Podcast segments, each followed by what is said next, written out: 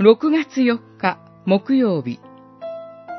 人の思いを超えて働いてくださる神サムエル記上29章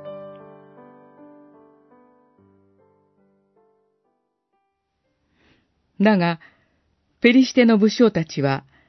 苛立って、アキシュに言った。この男は帰らせるべきだ。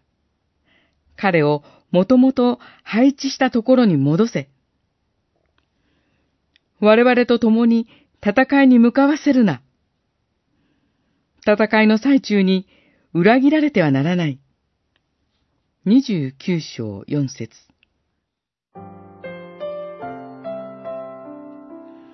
ペリシテ人がすべての軍勢を集結させ、イスラエル軍と対峙すると、一触即発の状態となります。その時、ダビデは窮地に追い込まれ、大きな葛藤の中にいたことでしょう。このままペリシテ軍と共にいれば、主に油注がれたサウルに矛先を向けることになってしまいます。それは何としても避けなければなりません。かといって、寝返ってペリシテ人を撃てば、自分の酒どころを失ってしまいます。どうすべきかの結論を見出せないまま、ダビデはペリシテ軍のしんがりを進んでいました。その時、仲間の中に敵国の名将であったダビデを見つけたペリシテの武将たちは、ダビデが彼らと共に戦いに向かうことに強く抗議します。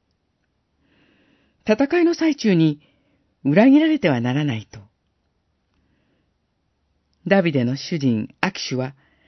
ペリシテの武将たちの多数意見を受け入れ、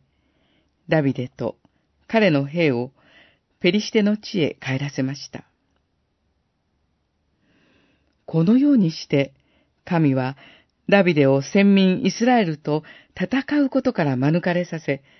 ペリシテの地から追放されることからも守ってくださいました。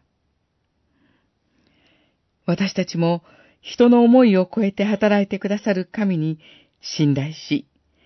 すべてをお委ねしましょう。